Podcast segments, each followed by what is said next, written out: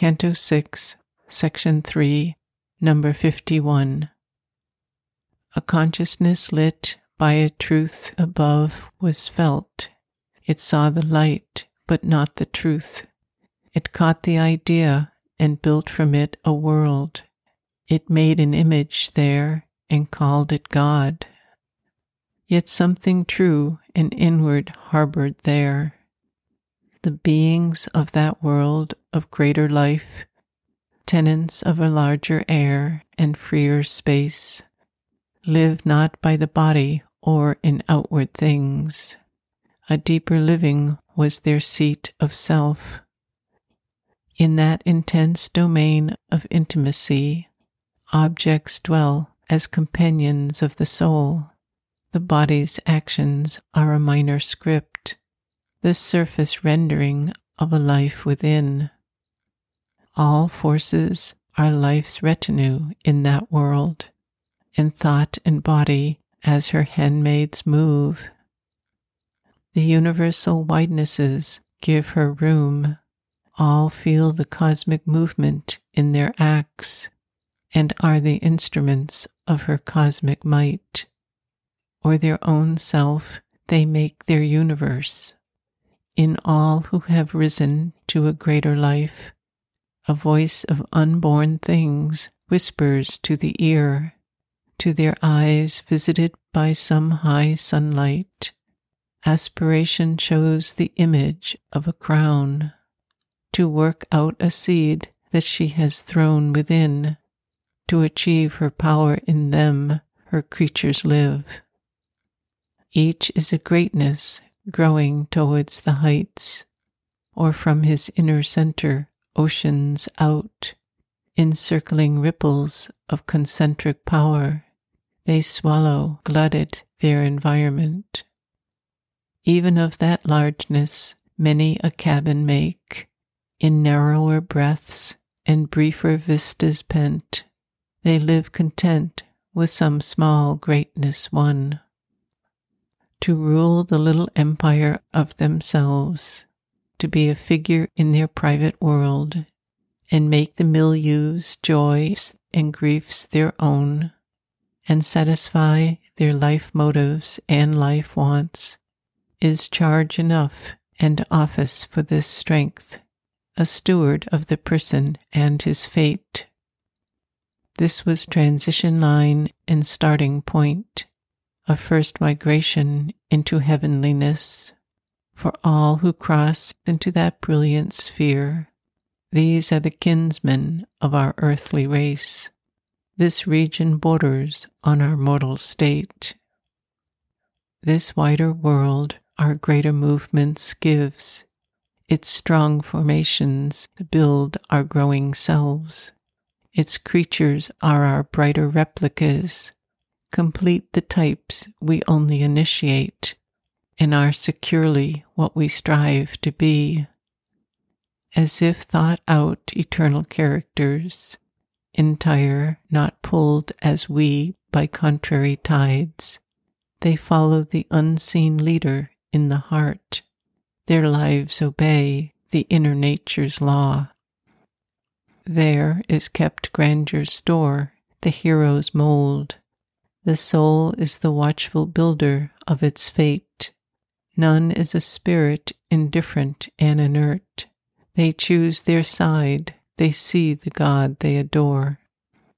A battle is joined between the true and false.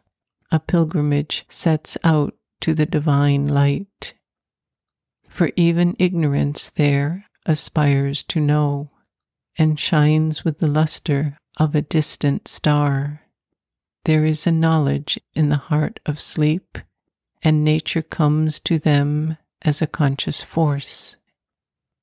An ideal is their leader and their king, aspiring to the monarchy of the sun. They call in truth for their high government, hold her incarnate in their daily acts, and fill their thoughts with her inspired voice, and shape their lives into her breathing form, till in her sun gold Godhead they too share. or to the truth of darkness they subscribe. Whether for heaven or hell, they must wage war. Warriors of good, they serve a shining cause, or are evil soldiers in the pay of sin. For evil and good an equal tenure keep, wherever knowledge is ignorance twin. All powers of life towards their Godhead tend, in the wideness and the daring of that air. Each builds its temple and expands its cult, and sin too there is a divinity, affirming the beauty and splendor of her law. She claims life as her natural domain, assumes the world's throne, or dons the papal robe. Her worshippers proclaim her sacred right. A red tiara'd falsehood they revere, worship the shadow of a crooked god, admit the black idea that twists the brain, or lie with the harlot power that slays the soul. A mastering virtue statuesques the pose, or titan passion goads to a proud unrest. At wisdom's altar they are kings and priests, or their life a sacrifice to an idol of power. Or beauty shines on them like a wandering star, too far to reach, passionate they follow her light. In art and life they catch the all beautiful's ray and make the world their radiant treasure house. Even common figures are with marvel robed, a charm and greatness locked in every hour, awakes the joy which sleeps in all things made. A mighty victory or a mighty fall, a throne in heaven or a pit in hell, the dual energy they have justified and marked their souls with her tremendous seal. Whatever fate may do to them, they have earned. Something they have done, something they have been, they live. Their matter is soul's result and not its cause. In a contrary balance to earth's truth of things, the gross weighs less the subtle counts for more. On inner values hangs the outer plan. As quivers with the thought the expressive word, as yearns the act with the passion of the soul, this world's apparent sensible design looks vibrant back to some interior might. A mind not limited by external sense gave figures to the spirit's imponderables, the world's impacts without channels registered, and turned into the body's concrete thrill, the vivid workings of a bodiless force. Powers here subliminal that act unseen, or in ambush crouch waiting behind the wall, came out in front uncovering their face. The occult grew there overt, the obvious kept a covert turn and shouldered the unknown. The unseen was felt and jostled visible shapes. In the communion of two meeting minds, thought looked at thought and had no need of speech. Emotion clasped emotion in two hearts. They felt each other's thrill in the flesh and nerves, or melted each in each and grew immense, as when two houses burn and fire joins fire. Hate grappled hate, and love broke in on love.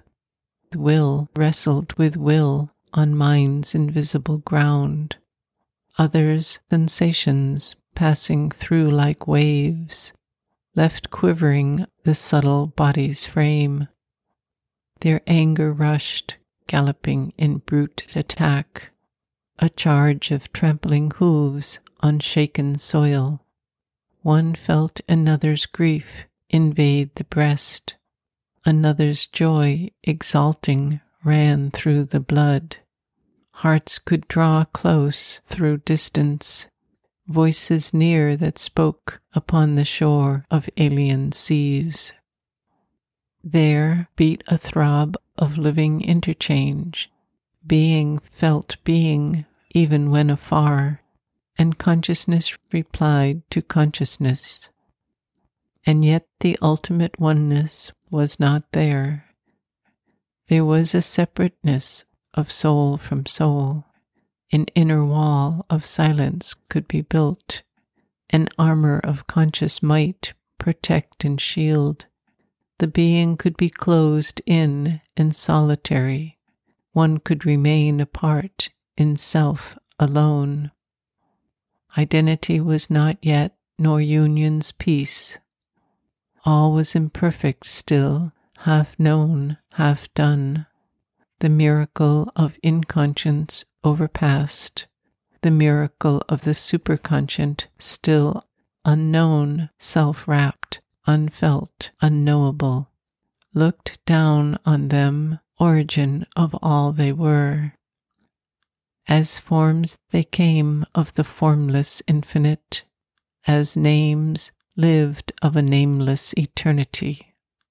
The beginning and the end were there occult, a middle term worked unexplained, abrupt. They were words that spoke to a vast wordless truth. They were figures crowding an unfinished sum. None truly knew himself or knew the world or the reality living there enshrined.